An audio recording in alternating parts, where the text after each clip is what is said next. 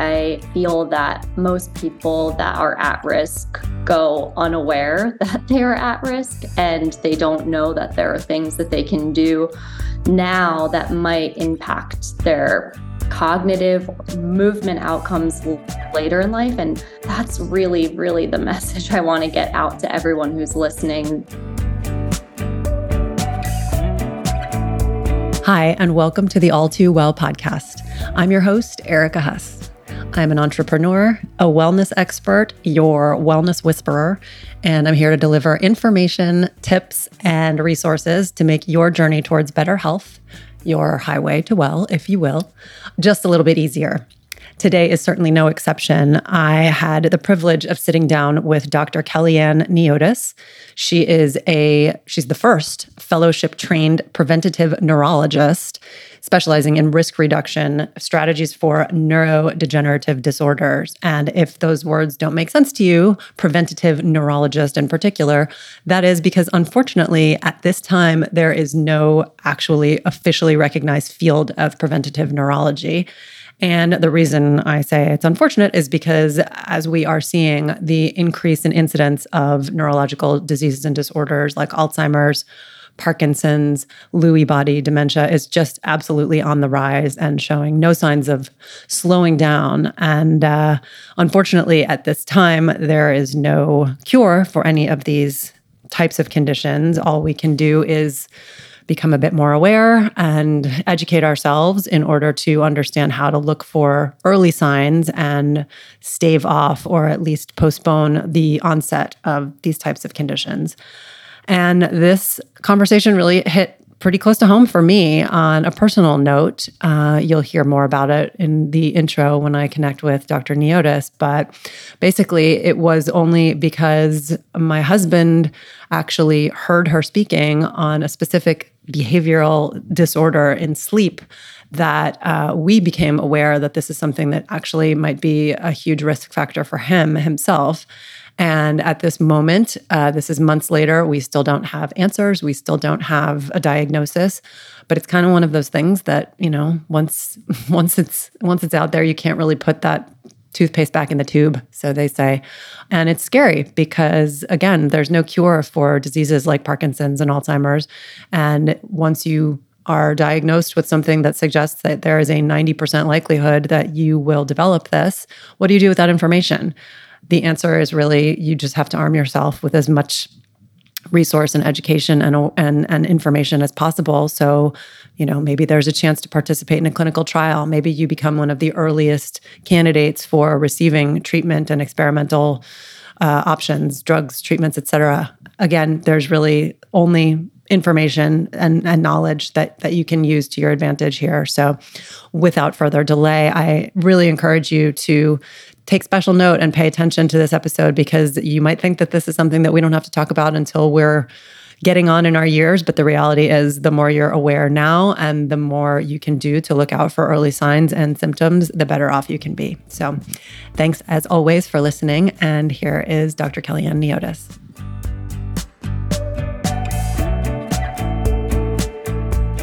Officially welcome to you, Dr. Kellyann Niotis.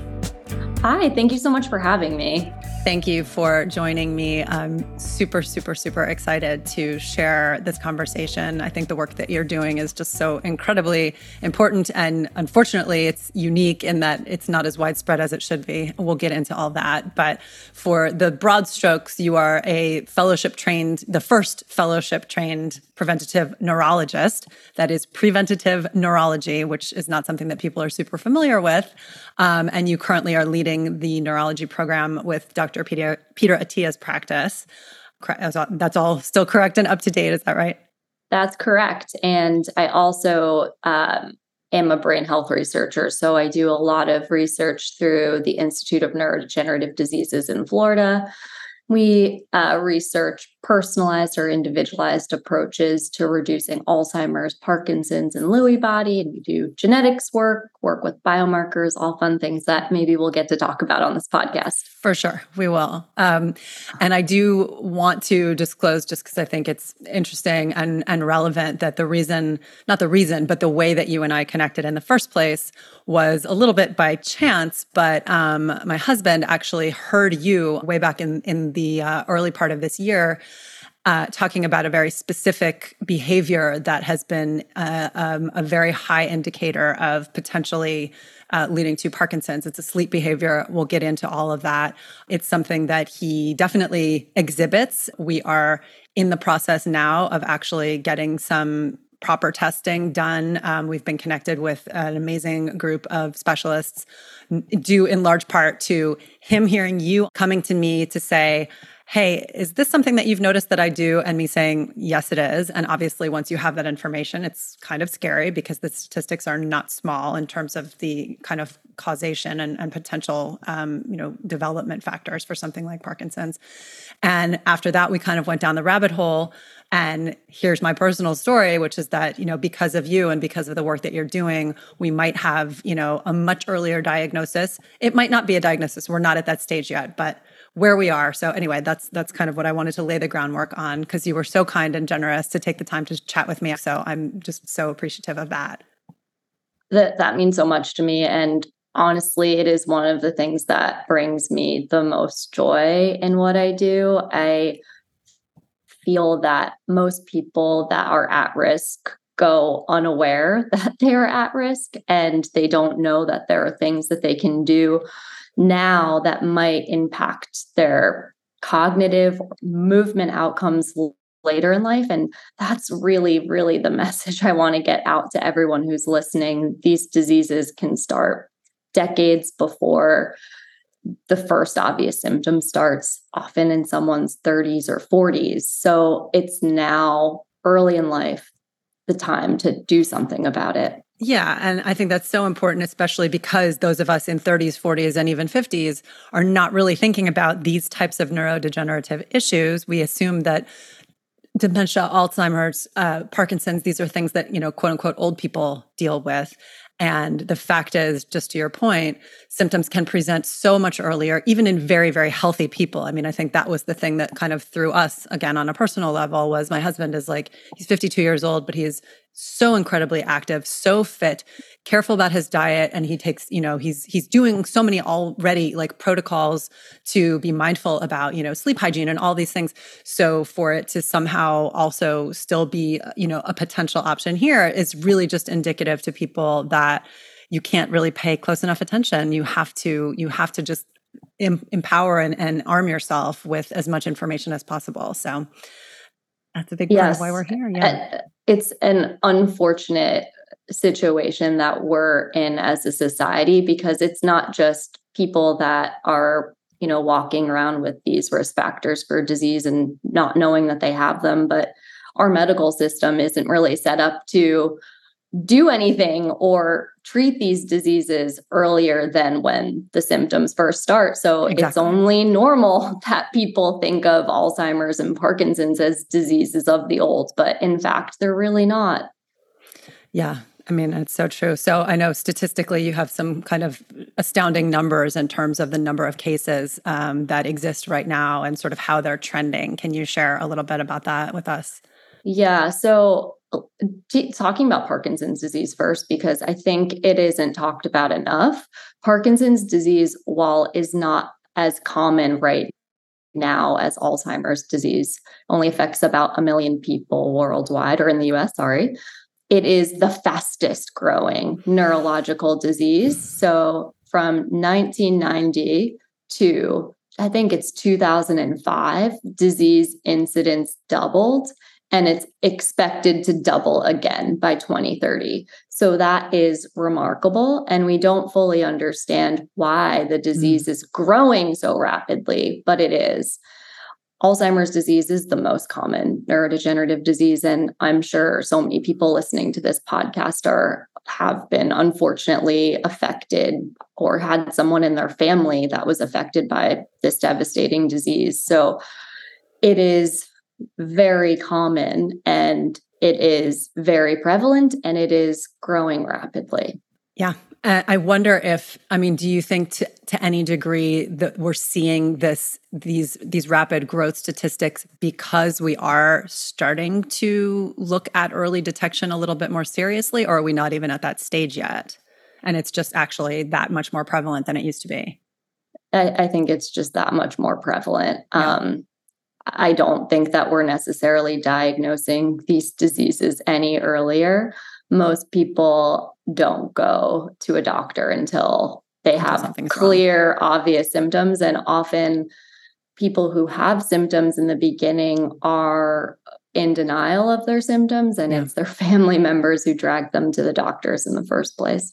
Right. And, you know, if we're talking about kind of tip, typical sort of what we understand the conventional wisdom around some of these symptoms we're talking about with parkinson's you know potentially a tremor and with alzheimer's we're talking about just memory uh, sort of issues right but the reality is there are actually kind of a host of other indicators that we might not be paying attention to that's correct so parkinson's the it's very common for people to have a tremor. The tremor usually happens at rest. It's usually in the hands.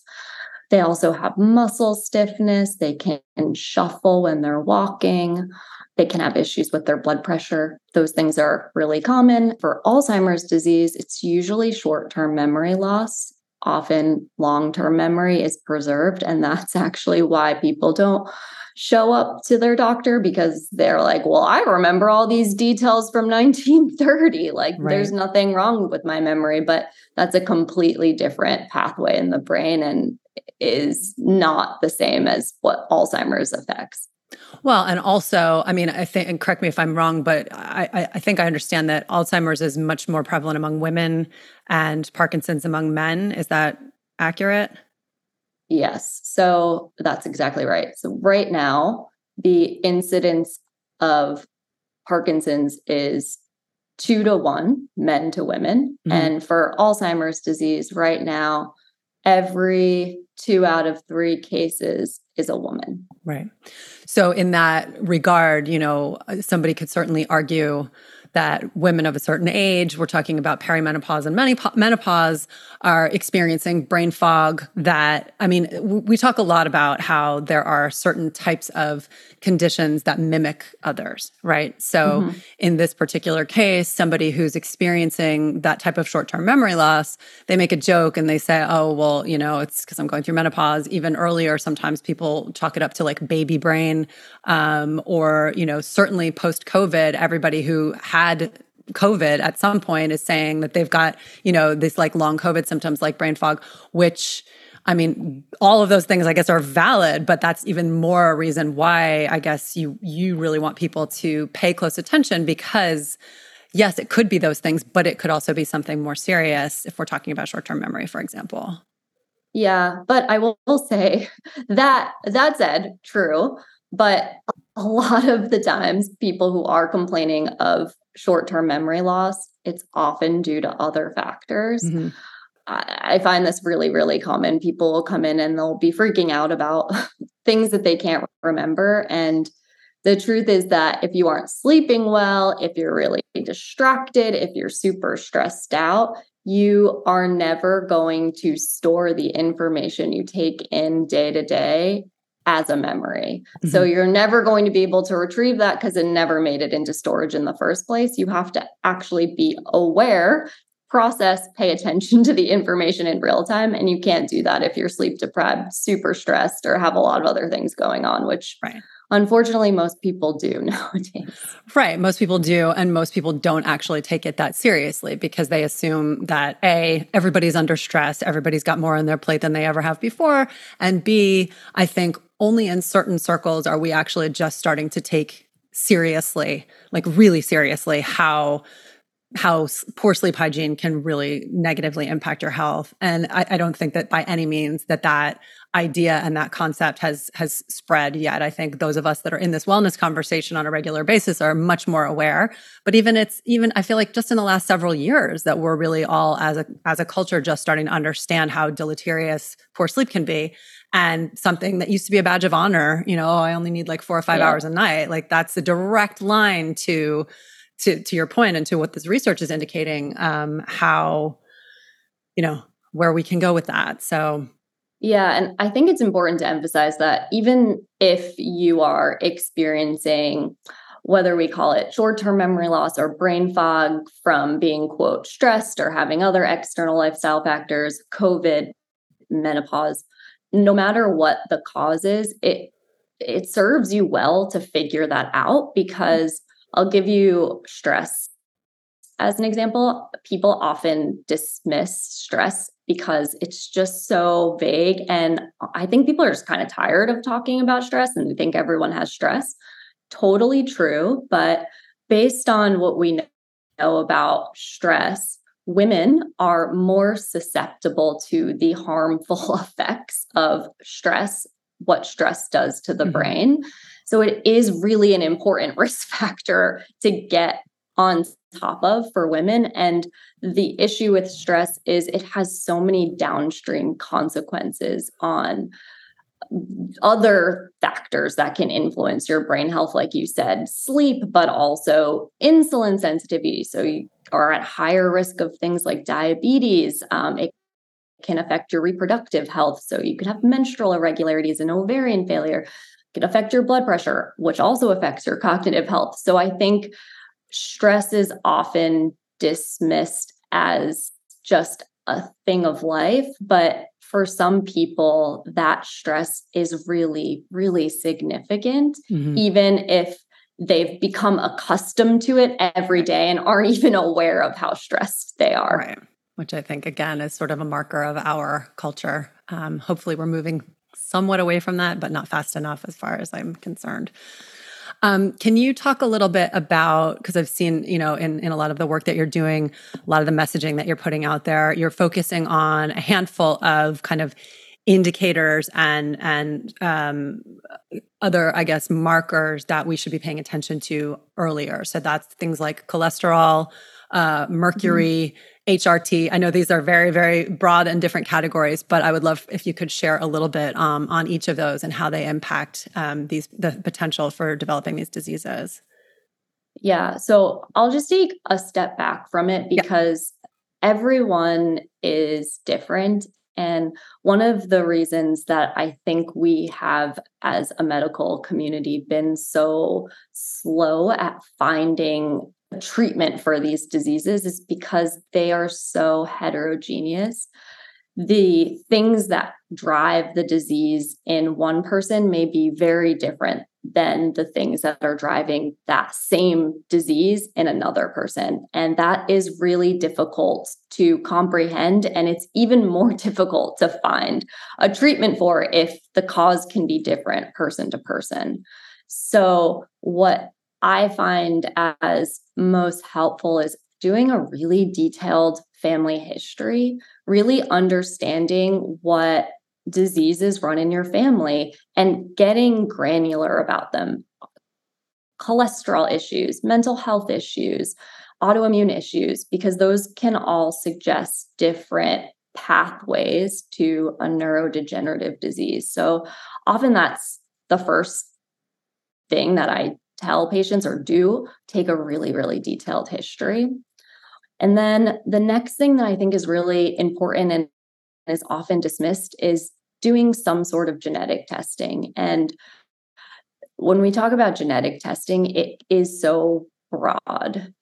You can test for a lot of different genes, and it scares people so they don't like to do it because they say, well, I have this gene. I don't want to burden myself with this knowledge. I don't want to know about it. I can't do anything about it. But for most genes, that's not the case. When we think about Alzheimer's disease, for example, there's about 5% of cases that are due to genes that are deterministic, meaning you get this gene, you will get the disease. But the majority of cases are not due to one of these genes. 60% of those cases are due to a gene called ApoE4. ApoE4 stands for apolipoprotein E4, and this is a cholesterol gene. It affects cholesterol metabolism and transport throughout the body, but especially in the brain. People who have an ApoE4 gene have altered cholesterol transport through different brain cells, and cholesterol is key for normal brain functioning. You need cholesterol to help your brain cells stay healthy, help them repair, help them signal between or communicate with each other. So, cholesterol is extremely important. Everyone thinks it's a bad thing, but right. it's not necessarily a bad thing.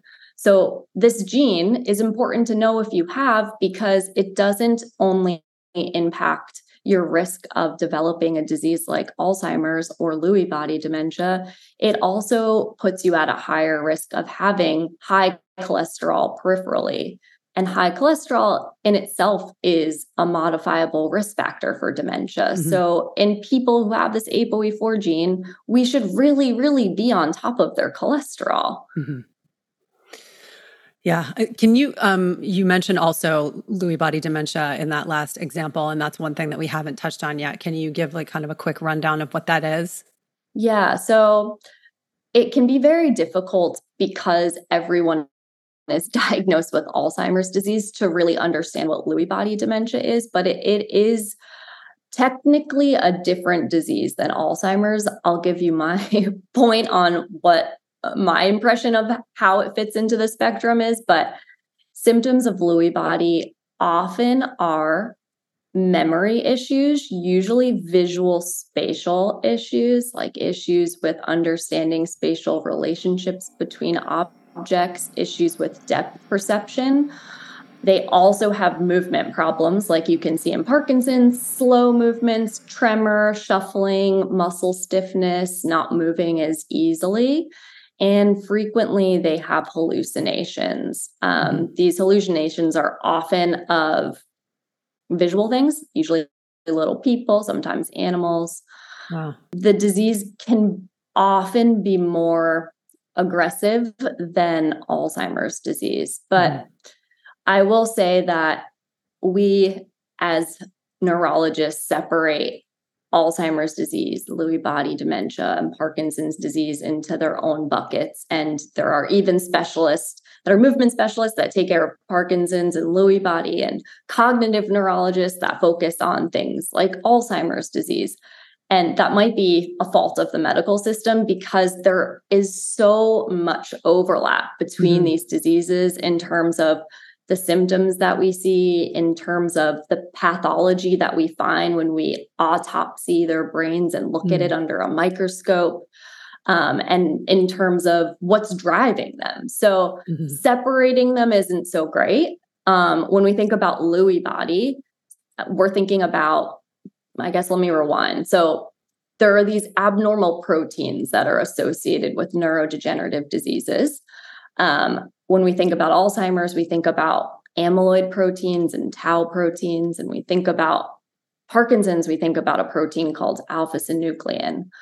Lewy body, interestingly, has both amyloid and alpha synuclein. So mm-hmm. I like to think of it as kind of an in between these diseases mm-hmm. and the risk factors that drive them are very in between these two diseases so right. i know it's distinct but it might ultimately end up not being a distinct disease at all right right well again just one more thing to be aware of i suppose and can you talk a little bit about um, we touched on it earlier briefly but i know that there's been a lot of like recent conversation and stuff i mean in general, the whole conversation around hormone replacement therapy in women of menopausal age is getting a lot of attention now because I think we're mm-hmm. just recently kind of learning and refuting some studies that were made a little too kind of spread too far and wide about 20, 30 years ago um, that are all kind of being recanted now. But I know that there's still like a great deal of concern among mm-hmm. women of menopausal age that they want to avoid estrogen therapy because of the links to potentially the links to breast cancer. But now there's also the separate conversation around the links to Alzheimer's. So I know you've done a bit of of uh, work trying, you know, trying to address this as well. Can you can you share a little bit of that? Yeah, this is a really complicated topic, and it's complicated because the annoying answer is that we don't have enough really high quality studies in this area to give any definitive recommendations. So we're all translating the meaning behind different studies and trying to come up with conclusions. What I can tell you what I personally think based on the literature, and we can, you know, dissect the more recent study, which was published not so long ago, showing that HRT is associated with an increased risk of Alzheimer's or increased risk of dementia. What's really tricky is that it is a very individual thing. Not everyone should be on HRT. Mm-hmm. Not everyone should be on it forever. And mm-hmm. maybe there's a right time and the right person to start it. So, looking at the data in people who carry this ApoE4 gene, for example, HRT, when given during the perimenopause period, which is the period where hormones start to change. So it's about five to seven years before full cessation of menstrual periods. Up to five years after, it seems, mm-hmm. actually have better cognitive outcomes. And the thought behind that is that there are estrogen receptors in the brain. When women go through menopause, that drastic drop off of estrogen and reproductive hormones seems to be particularly damaging to women who have other risk factors like ApoE4. Mm-hmm. So these women might be ones that would benefit from HRT.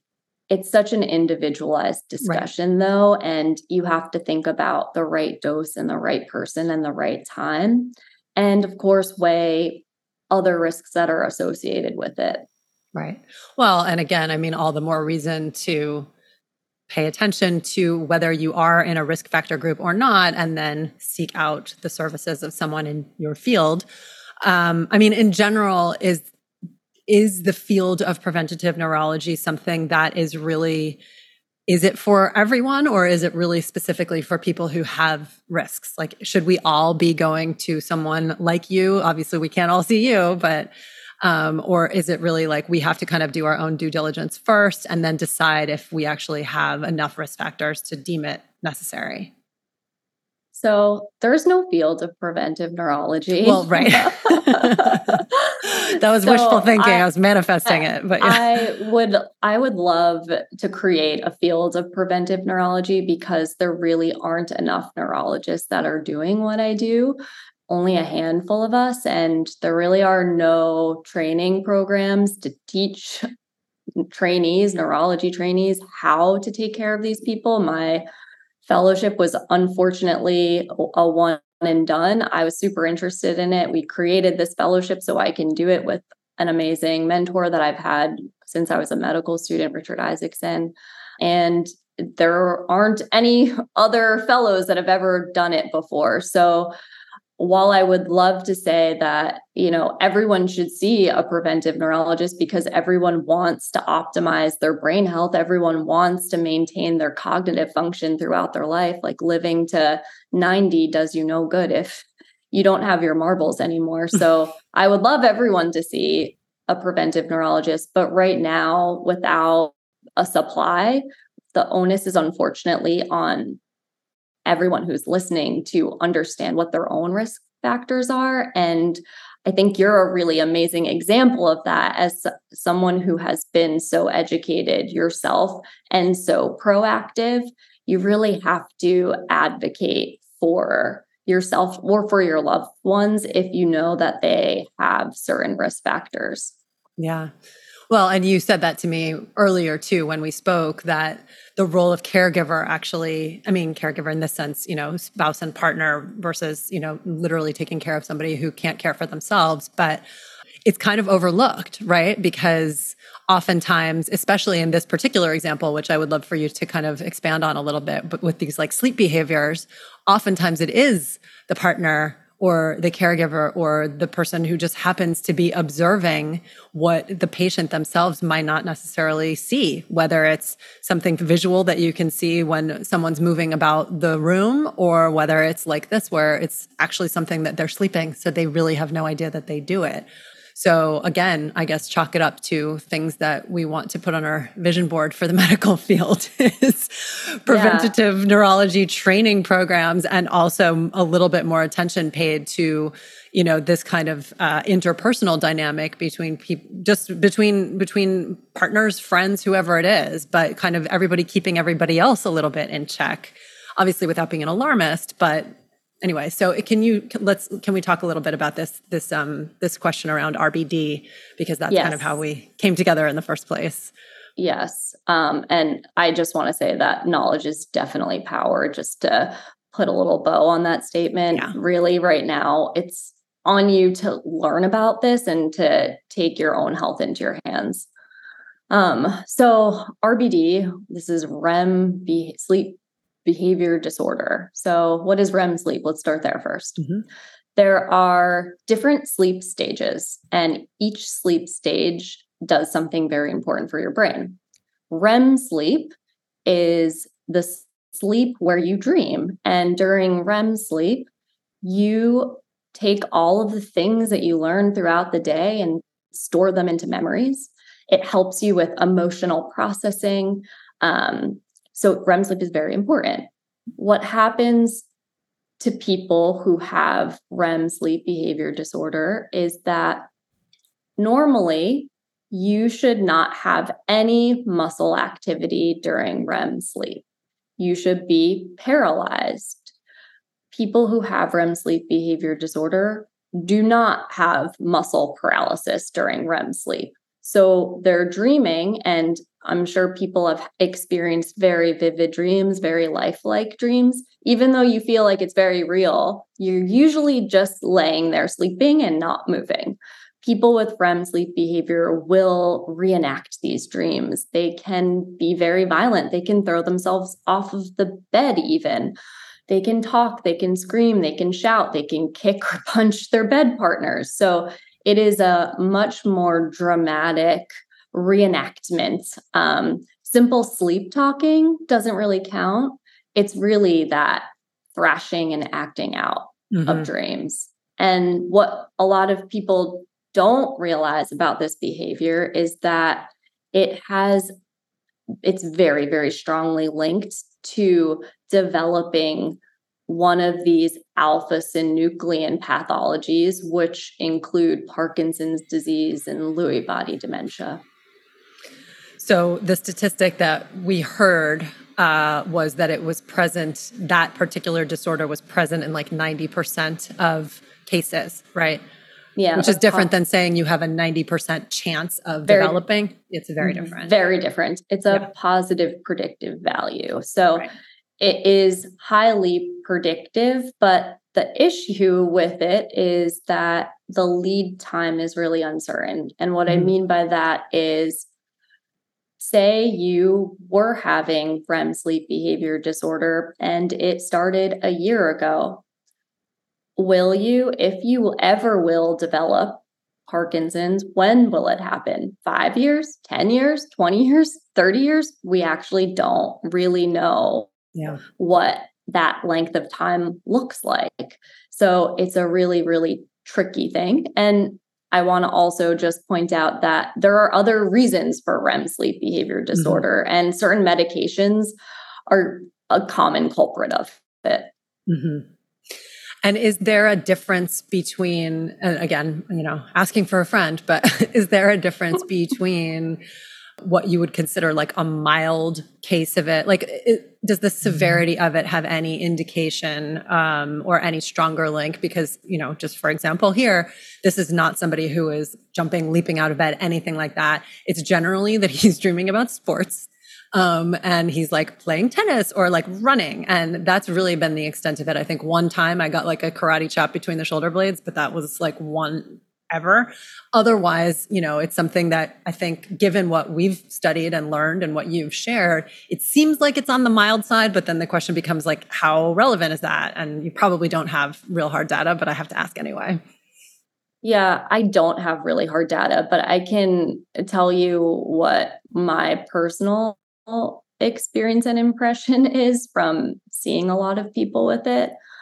It can ebb and flow, meaning symptoms could be present for three days straight and then not happen for months. And that doesn't really mean anything. Mm-hmm. The severity, while I don't know, I am I can't claim that I'm an expert in RBD. I don't know if the severity has any correlation to outcomes.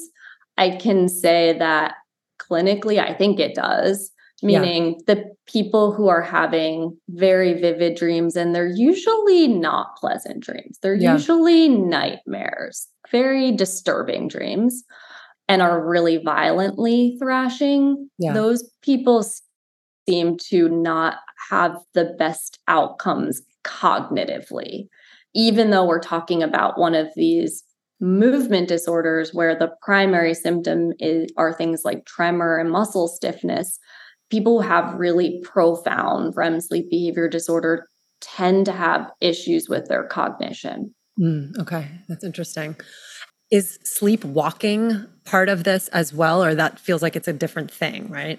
Yeah, that's different. That's called a parasomnia, but it is different and is not included in this. It's not uncommon for kids to have sleepwalking, and it doesn't mean anything for their outcomes later in terms yeah. of their brain health. So interesting. So there is that. I'm sure you know this comedian Mike Birbiglia. Um, mm-hmm. Yeah, who I mean, he has a whole. He built his entire comedy shtick around the concept. Uh, like his special was called "Sleepwalk with Me," and he had this huge, like, long, very elaborate bit. You know, it was like hours and hours long, and it starts and then it ends with that about his, you know, sleep behaviors, and he calls it "Sleepwalk with Me." But for people who don't know and who have heard of him, he actually does have um, RBD, and he's now kind of like become he's sort of aligning himself with like Michael J. Fox's campaign around Parkinson's awareness um, because he obviously is accepting that he's very likely to develop this if he hasn't already been diagnosed. I don't know for sure, but he would describe, you know, literally like waking up on his lawn after he threw himself out the window, uh, you know, in one of his like enacting one of his dreams, which to your point about, you know, the violence and the extremity is incredibly disturbing. Yeah they're violent reenactments. Yeah. They're not usually like happy. I'm running on my track. I'm running or right. like frolicking. They're usually unpleasant dreams and yeah. they're violent. Well, it's it's again something to be you know very very aware of and especially because oftentimes people don't know that they're doing it because they're asleep even if they're not in deep sleep as they should be or REM sleep um, it's kind of you know the onus is on anybody who's sharing that space to say hey this is something that you might want to check out. Yeah and uh, what goes along with that could be sleep apnea. So right. sleep apnea has outcomes in terms of your cognitive function. So if you're snoring a lot it does behoove you to get that investigated because that is totally a modifiable thing. You don't need to drop your oxygen content when you're sleeping. Your brain needs oxygen. You can get it oxygen. So if you have this, it is just worthwhile investigating yeah. and correcting it. Yeah. Yeah. So if we're talking hypothetically, say that you are, say you're my husband, or say that you are somebody who is otherwise quite healthy and, you know, super aware of just taking care of themselves in a different way like what is available, and and you have a diagnosis. So what is available now? Like where i mean because you know in this situation i mean a lot of what we talked about like when this first came up was like well now you can't kind of put this genie back in the bottle. You already know a little bit, you kind of have to know the whole story. Some people say, like, I just wouldn't want to know because there's nothing you can do about it. I mean, it doesn't seem that that's entirely true, but what is your position on on this? Yeah, so unlike Alzheimer's disease where 60% of people carry this ApoE gene, Parkinson's and Lewy body, they don't have an equivalent, meaning not as many people have a clear identifiable gene, but there still are many genes that are involved. And I would definitely recommend figuring that out.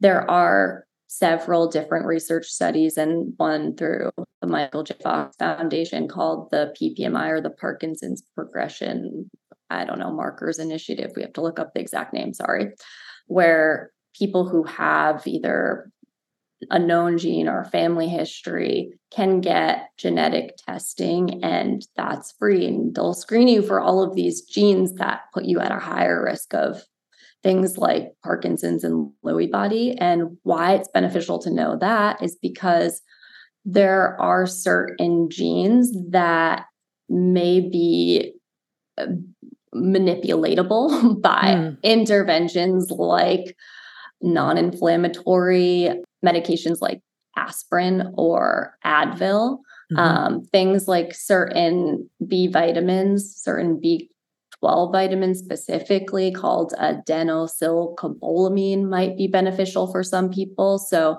there are a lot of different genes and it matters because the disease is so heterogeneous. In order yeah. to really attack it, you have to figure that out. But more broadly, the number one thing that you can do to delay disease progression in this particular case is to stay on top of exercise.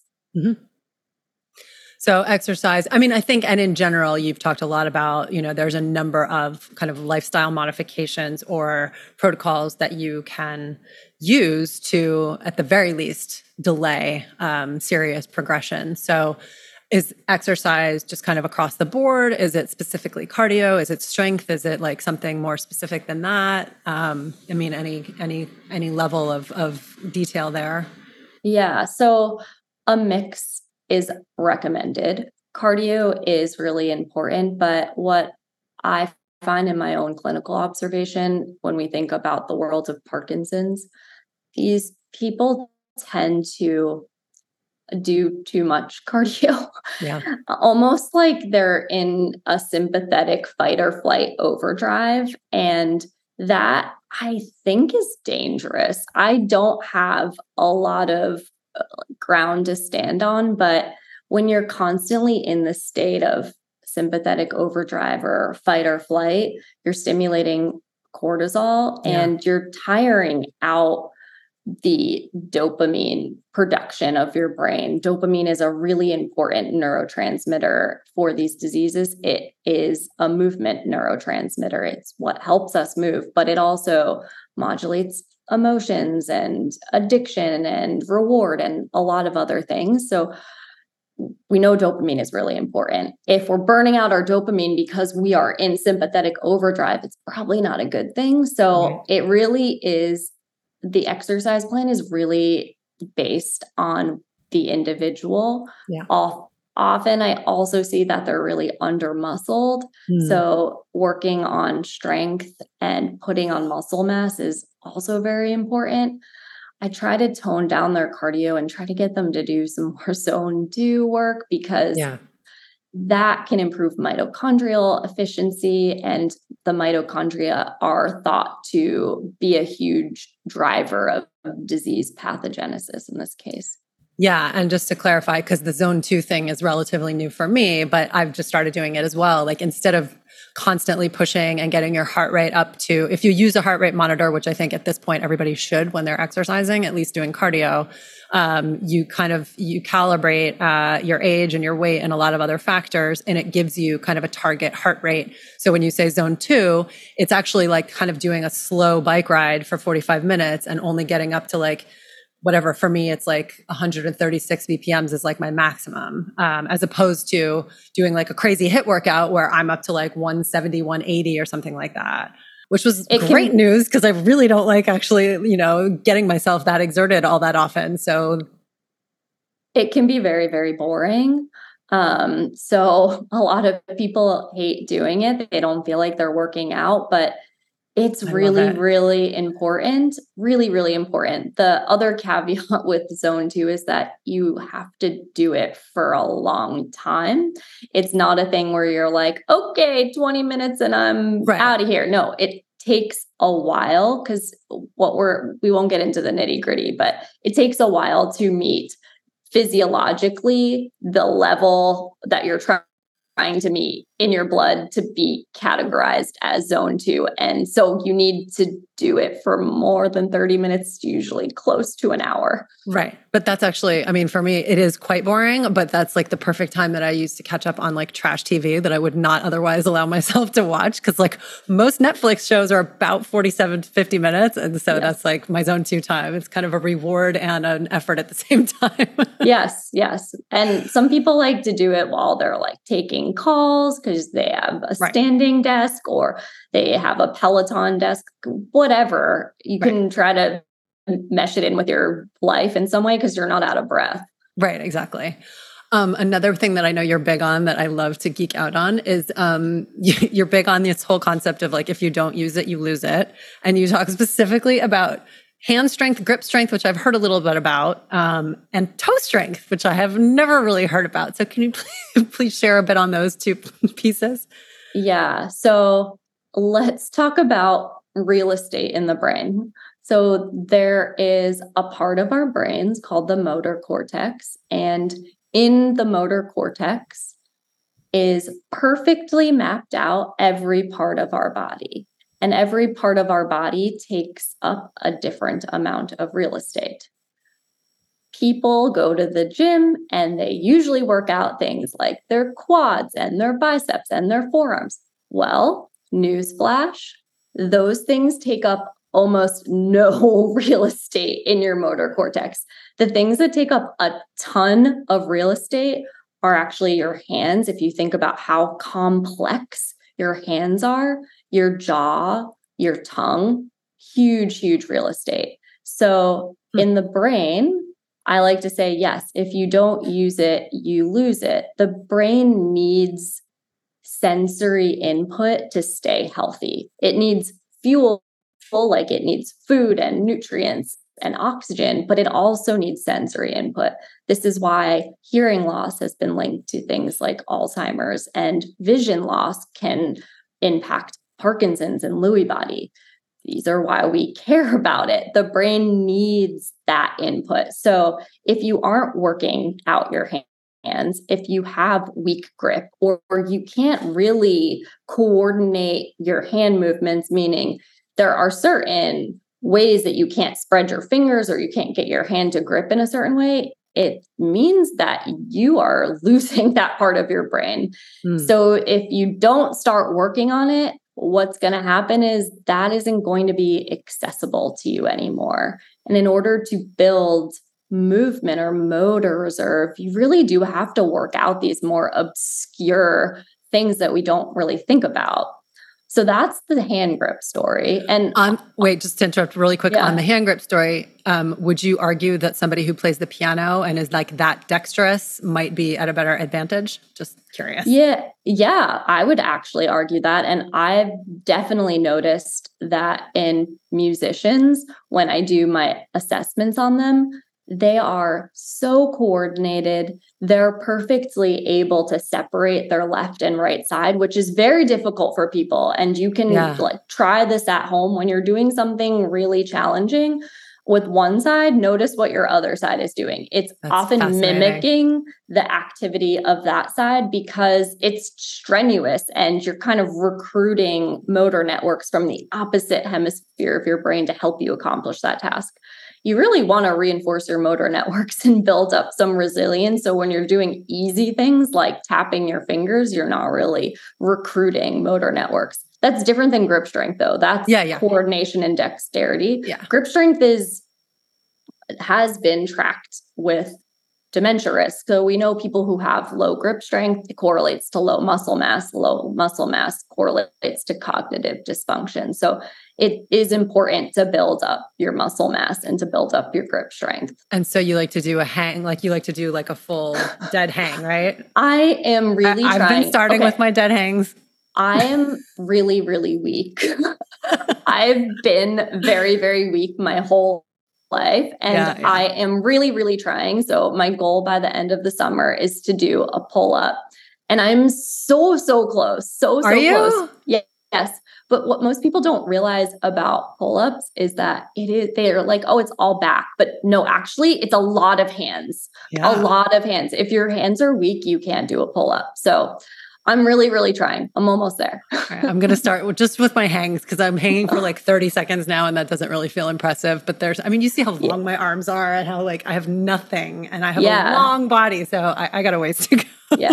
Gotta, gotta really pull with your hands. I know. And I, okay. I so do, that's, yeah. Wait, wait, let me try to find. I have this at my desk. I don't know if anyone's going to be able to see this on the podcast. They're all going to be listening and be like, what is this? So fun things to do at your desk at work. You can buy things that are to work on your grip strength. So I have this little squishy egg here, and I do cool things where I try to squeeze it between my thumb and my index finger and hold it and try to do it between all fingers, you will see how difficult it is to oh, squeeze oh, wow. this thing between your fingers. I need eh, that. Fun, fun ways to work on well, and that's also to your point. Yeah. Like something you can do on the phone or whatever. If you're not doing your zone two workout, you can at least squeeze something. on very endlessly long Zoom meetings, it is yeah. a great stress relief, but also you're doing something good for I your love that. brain. Okay. Toe the strength, are please. different. Yeah. Toes are different. Um, toes are, they don't take up as much real estate as your hands. They're not as complex and you can understand they're not as complex in terms of the movements that they can do. But toes are really, really important for stability. And particularly in Parkinson's, what you see is that people have very, very weak toes, and mm. weak toes correlates to fall risks later in mm. life. Mm-hmm. What I often see is something called this dystonic movement of the toes, where the big toes will flex up when people walk, and your big toe is like a brake. So your big toes really need to be able to grip down to stop you from propelling forward. If they're flexing up, you are at a very high risk of falls, and that's not good for anything. Mm. So, how do you work on toe strength? Lots of fun things. Really? Okay. so, okay, well, there are different ways that you can work on toe strength. One thing that you can do is just try moving your toes, keeping your feet barefoot. Try lifting all five of your toes.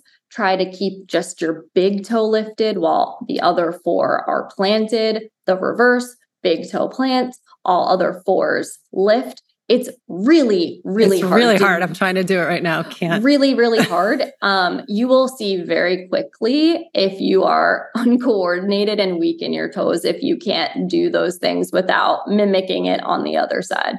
Wow. Okay. That is a good yeah it's kind of like doing kegels with your feet.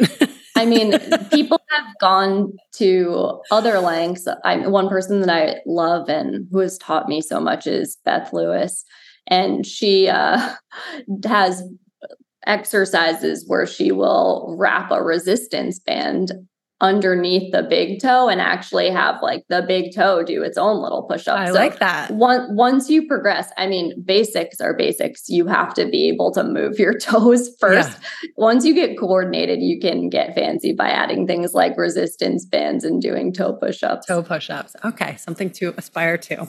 um, okay. I know we are really, really short on time, but just really quick, I wanted to ask how you feel about supplements, um, whether like, you know, the the the world of adaptogens, lion's mane, all of that stuff for for brain health or other types of supplements? Do you have any favorites and any that you just call bullshit on? Ooh. This is I didn't really mean to put hard. you on the spot. um you okay. can follow up with me and I'll just put it in the show notes if you want some time to think about it. No, no. I mean, I have some supplements that I I would say there's no one blanket supplement that I think everyone should take. I truly don't think that yeah. anyone should say, oh my gosh, this is the best thing for your brain, take it. No, it really depends on your blood work. It depends on your risk factors. That's why I said, even when we're talking about important blood test order, it really, really depends on what we're looking for. Like, what are you at most risk for? So I can give you just some basics, which are it's really important to make sure that your homocysteine levels are low. Homocysteine is a marker of B vitamin metabolism. People who have certain genetic mutations don't metabolize B vitamins as well, and they need specific forms of B vitamins like methyl B vitamins.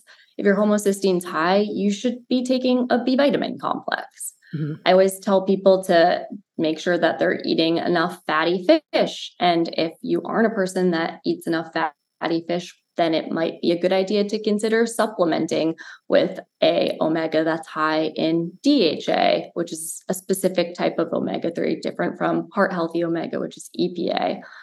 Um, those are really the big ones. There are mm-hmm. other things that I think about, but it's really on an individual case by case basis.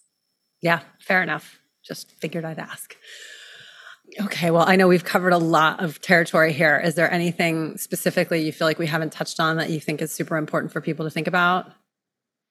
Um, I would just say knowledge is really power. And I know I said this throughout the podcast, but there aren't enough people, doctors like me, doing no, what aren't. I do. And it is my personal mission to try to change that. And I think the way to change that is to have people like you become aware, have the demand for this type of care become so great that medical systems are forced to offer it and insurance yeah. companies are forced to pay for it because right now it's unfortunately only accessible by people who can pay for it. And it really shouldn't be, but we're behind in the field of preventive neurology compared to things like preventive cardiology, where right. it's its own thing and you can find preventive cardiologists everywhere. Unfortunately, we're not there yet. So empower yourself, take your health seriously, understand your risks, and advocate from your doctors to do things that are important for your brain, like ApoE testing. Yep. Yeah, totally agree. Uh, it's such a, I mean, it's such a wealth of information that I feel like even if, you know, I'm sitting here saying, well, I don't necessarily feel like I fall into these risk factors, but of course I'm going to go back and look at the blood work and look at my tests, but I'm pretty sure my ApoE stuff is, is normal. But everybody knows somebody who could benefit from this information, even if it's not you yourself, literally everybody. So, mm-hmm. um, you know, this is one of those like, please pass it on type type moments where we just want everybody. This is not specific to men, women, race, you know, age, whatever. This is literally for everybody. So, yes. Thank you for having me and letting me share my message. Oh my God, it's such a privilege to be able to talk to you. Thank you so much for making the time and and best of luck and and thank you for everything that you do and and I can't wait to help kind of just get the word out for you. Thank you. Thanks so much. Thanks for listening to All Too Well, guys. And as always, I am accepting stars, reviews, all of the above. They don't cost you anything and they mean a lot to me. So if you do have time, head on over to Apple Podcasts and throw me a few stars and, uh, you know, just do a good turn. Thanks.